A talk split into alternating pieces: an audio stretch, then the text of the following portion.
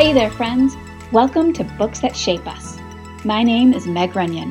I'm an artist, coach, and avid book lover. What's my favorite kind of book? It's the book that speaks to my soul. I'm endlessly fascinated by the power of stories to awaken us and change our lives. And the great thing is, any kind of book can speak to the soul.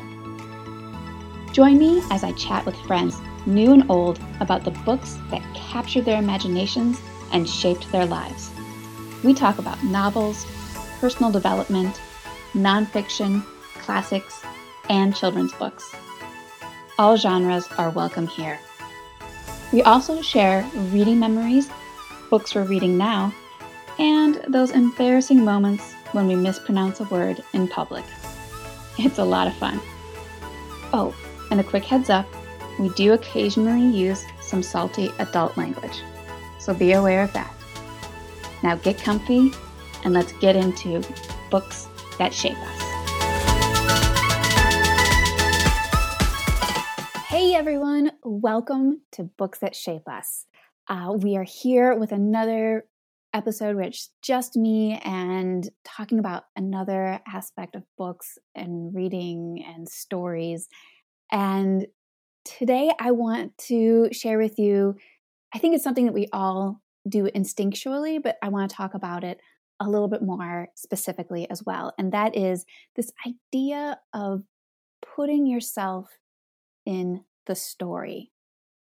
You know, I think that, like I said, that happens instinctually.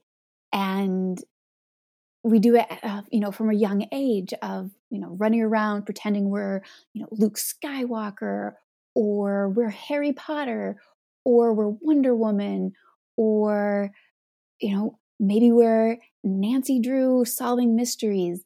And we just, as children, can often have that, like, just make that connection of like, I'm going to be this person.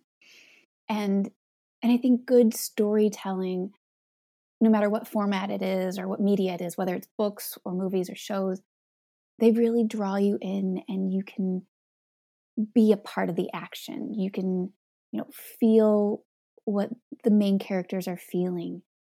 And I think that is something that deserves a little bit more attention, and also, you know, not just from an entertainment perspective, but also from a reflective perspective.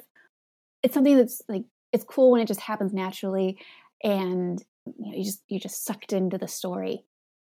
And and then there are other times where you can be a little bit more intentional and reflective about, ooh, how does it feel to be in that book?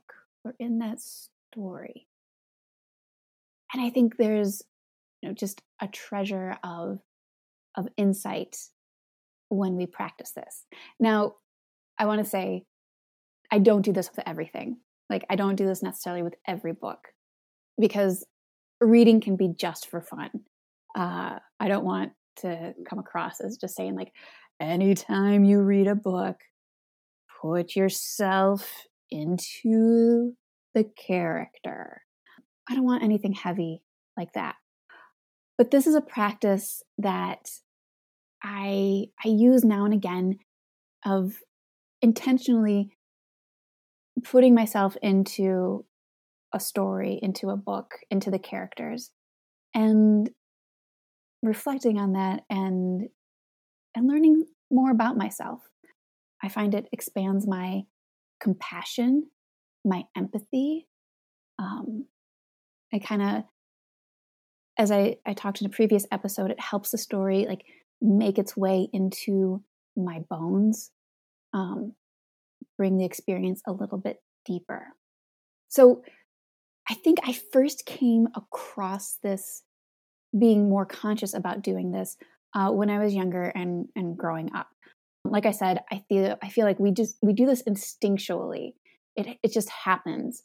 And maybe as we get older and we use our imagination less, which I think is not that great. I think imagination should always be a part of, of who we are, no matter what age.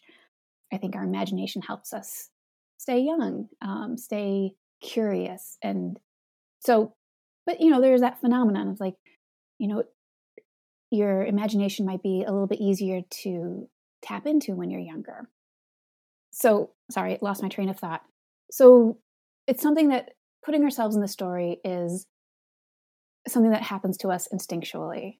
And I think it's something we can also cultivate and learn more when we do that. So, like I said, I think I first came across this concept when I was younger. I I grew up in the Christian tradition, Christian family, and we went to a Christian family camp in the summers. And it was absolutely lovely. And it was, as I look back on it now, just, I'm just so fascinated at how much imagination and creativity were was like, like built into the programming in this camp. So one of the things we did at this family camp was like the mornings were a little bit more structured than the afternoons. And in the mornings we had this like kind of movement exercise portion, and then you could go to the next thing that we did was choose a creative activity. It was called Creatives. And the one, the camp that I went to had three. It was creative art, so drawing, sketching, that kind of a thing. Uh, the other one was creative writing. And then the third was creative drama. Creative drama was one of those, it's, it's one of those, like, it's so funny to think about now as an adult of just how, how awkward it could be, and like it's kind of improv. Uh, so it's really, really funny. Let me tell you what it was, what we did. So with creative drama, and it was all ages, like this was a family camp. So, you know, you had adults, you had little kids. And what we did in creative drama was, as a group, you would decide on a story from the Bible to reenact. Anywhere in the Bible, New Testament, Old Testament, didn't matter. And then without reading the Bible, as a group, we would come up with the story, the plot, the the details, like all from memory. And we, you know, brainstormed it as a group. And then people would choose or volunteer to be certain roles. So you not, and not only like the human roles, um, sometimes people would volunteer, because I think, if I remember right, I think they tried to get everyone who wanted to be a part of it, be a part of it. So people could play the role of rocks and trees and other inanimate objects, animals, which are animate objects, but like, you know, non-human roles, including inanimate objects. And, and then we would basically roughly improv the scene. And then at the end, we would share how it felt to be a part of that story. And, you know, it wasn't just about like, hey, let's ask the person who played Jesus, how did they feel playing Jesus? But also asking, you know, the people who played the crowd, or people who played the donkey, or people who played the rocks and the trees, or someone who played maybe a stream, how they experienced the story. It was really fascinating, because it gave you different perspectives on what could be a very familiar story. You know, full disclosure, you know, I'm still, as far as faith goes, you know, definitely have like a Christian flavor to my faith, but I definitely more on this, you know, at this point in my life, lean more spiritual, not so much concerned with dogma and and and um, school's way is the right way kind of a thing. Like I, I love learning from other spiritual, religious traditions, wisdom from all kinds of traditions. And, and yeah, my background's Christianity. Um, but definitely, definitely more, more open. So, I mean, that's just, just wanted to be clear about that, I guess.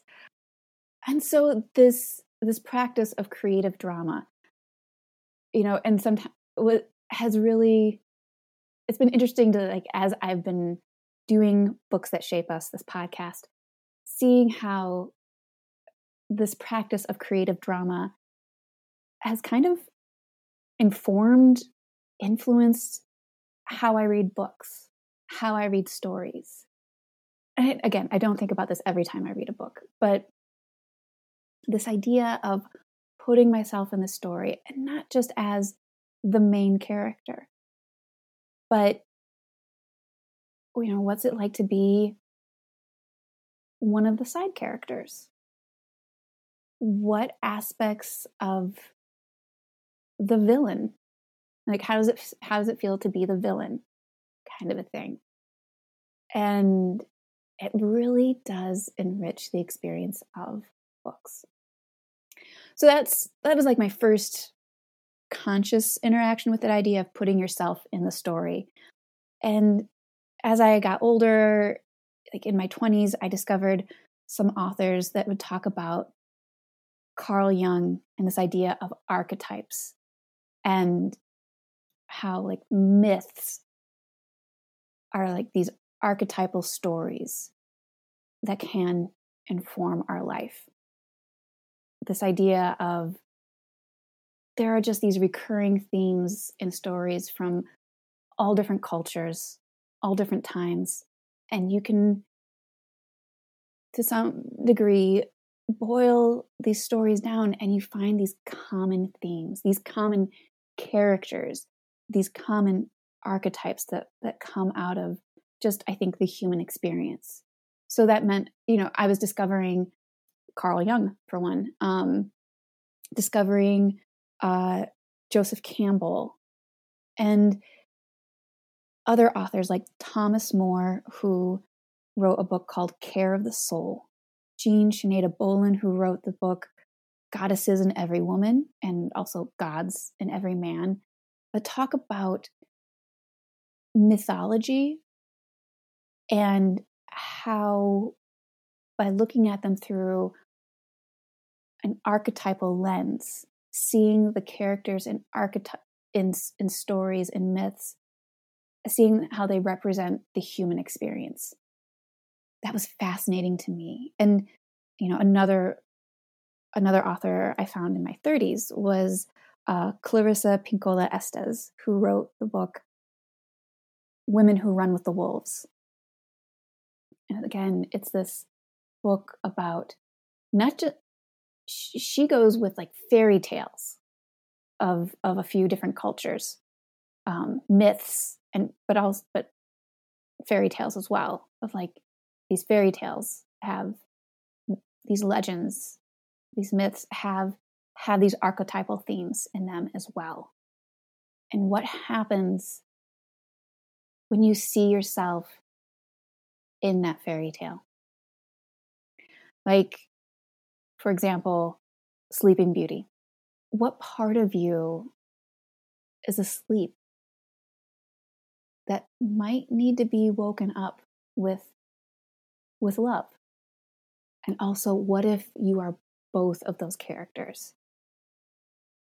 I think that was one of the mind-blowing things for me in those, when in coming across these concepts of like, you're not just one character in these stories. What if all of these characters are in you? And that, looking at it through that perspective, was fascinating and still fascinates me. And, you know, at times I will do that with, with books. Like when I was getting ready to share this, this episode, this, this topic with you, and I was remembering uh, different different books and different moments where I felt like, oh, I am all these characters, or what if all these characters were a part of me?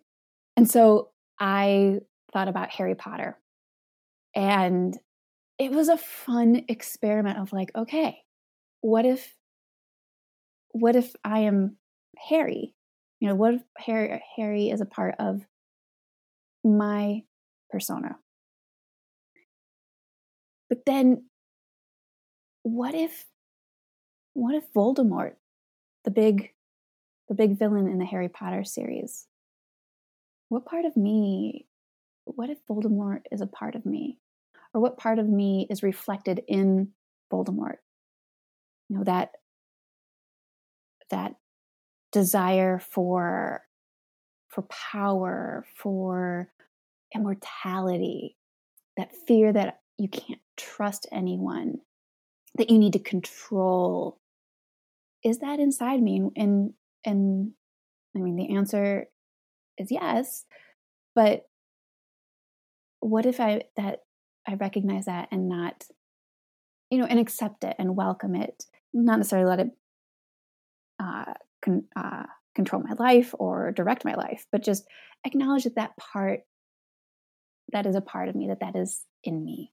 So yeah, like thinking about the different characters of Harry Potter, like we've got Harry, we've got Voldemort, there's Professor Snape, who was ridiculed as a young child and how that influenced him and how he's really sensitive about being mocked and he lashes out. What part of me has has Dumbledore, the the wise, caring teacher, guide? Oh, what part of me is Ron, the um, kind of kind of goofy, kind of kind of clueless at times, but very loyal to to Harry? What part of me is Hermione, the uh, the inquisitive, I'm going to learn all this stuff, I'm going to be a master at these skills, I'm going to I'm going to be a know-it-all kind of a thing. You can find everything you need in a book. Uh, and you know, what part of me is reflected in Draco, who, you know, is a bit of a snob and likes to know who's in and who's out, and and yet also has some, you know, in the stories, you know, has a moment of, you know, maybe compassion or empathy. You know, he, near the end of the stories, he becomes a little bit more complicated, a little bit more three-dimensional. So that's just a little example of how you can play around with like putting yourself in a story, but also seeing how you are a part of all those characters. And what does that, what does that mean? And in, you know, these, this young, Carl Jung tradition of seeing archetypes, you're also like welcoming all of those personas, you know, and, and through doing that, what can you learn about yourself? Can you welcome the part of yourself that is afraid, the part of you that maybe withdraws instead of reaches out, the part of you that's scared? And instead of making those parts of you what Jung would call, Carl Jung, Jung would call the shadow, that shadow side of, he, of you, that that rejected part of you, that part of you that you don't like, what if you offer it love and acceptance and welcome? And that is a way of coming to wholeness, of acknowledging that you have all these different aspects of yourself. And yes, some are more celebrated than others, and some may have more strengths than others, but that all of you is welcome. Can you welcome that shadow side?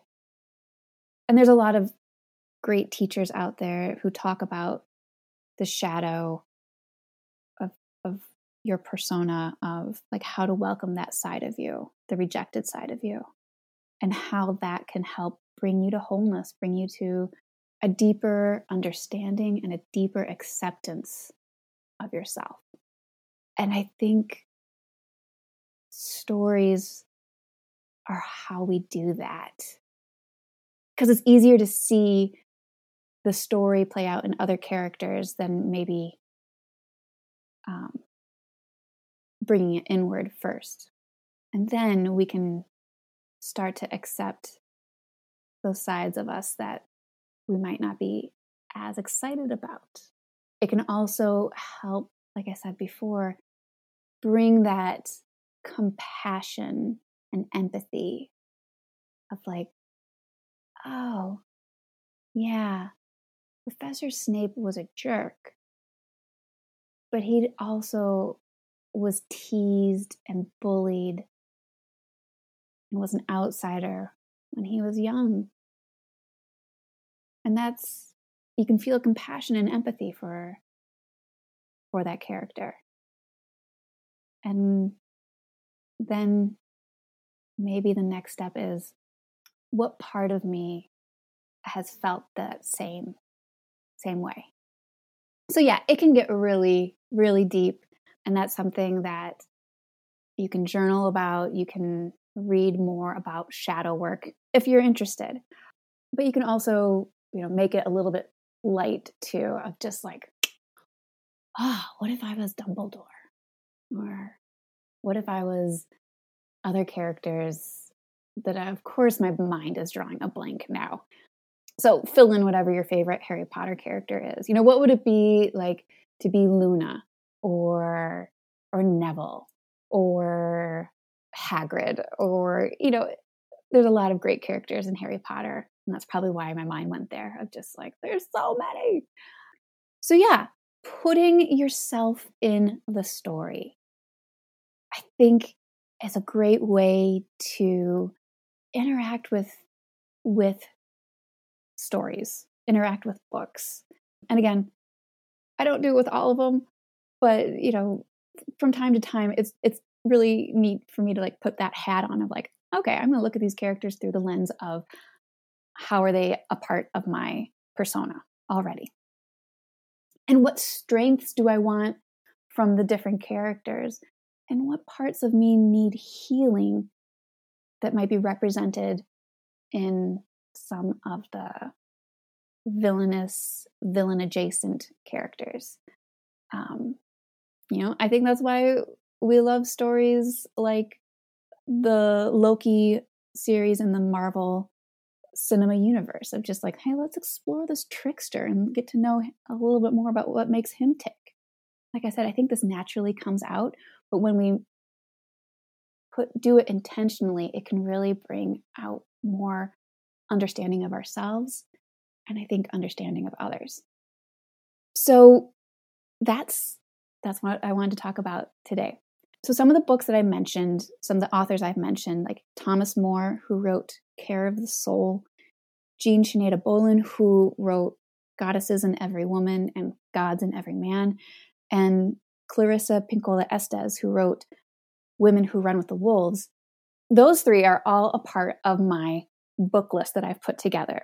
So if you're curious, I have a downloadable book list uh, that's just, it's not an exhaustive list. It's just a list of books that have, over the course of my life, changed me, shaped me. And I put this list together as a way to like share it with you, and to also, you know, maybe spark some interest of, you know, these are the books that have opened me up and changed me. And, you know, feel free to download. I would love you to download that list, but also like, you know, you can read some. You could read all, you could read none, but as a way of just like, hey, here are some books that I I absolutely love and have changed me. And I wanted to share that with you. Also, it has a list of the first eighteen books, the, fir- the books featured in the first eighteen episodes of Books That Shape Us. if you want a, a quick reminder. And, you know, it's just a way to like get some new book recommendations. And they're books from all different genres because I love books from all different genres. I mean, I do have my favorite go-to genres, types of books. Um, how many times can I say the word genre? One of the things I love is just like making sure that, you know, all kinds of books can change us and inspire us. It doesn't have to be the serious, we're going to change your life type books. So that book list is there. The link is in the show notes. I would love you to download it as just like a place to start. And yeah, you know, maybe this week, think a little bit about, you know, what's a story that has meant a book, movie, play, whatever story that has influenced you, played a role in your life, and think about the characters in that book, all of them, and spend some time reflecting, like, what part of me, or what if each of those characters was a reflection of me, or like I have aspects of all those characters in me. Yeah, and see what happens. So until next time, happy reading, everyone.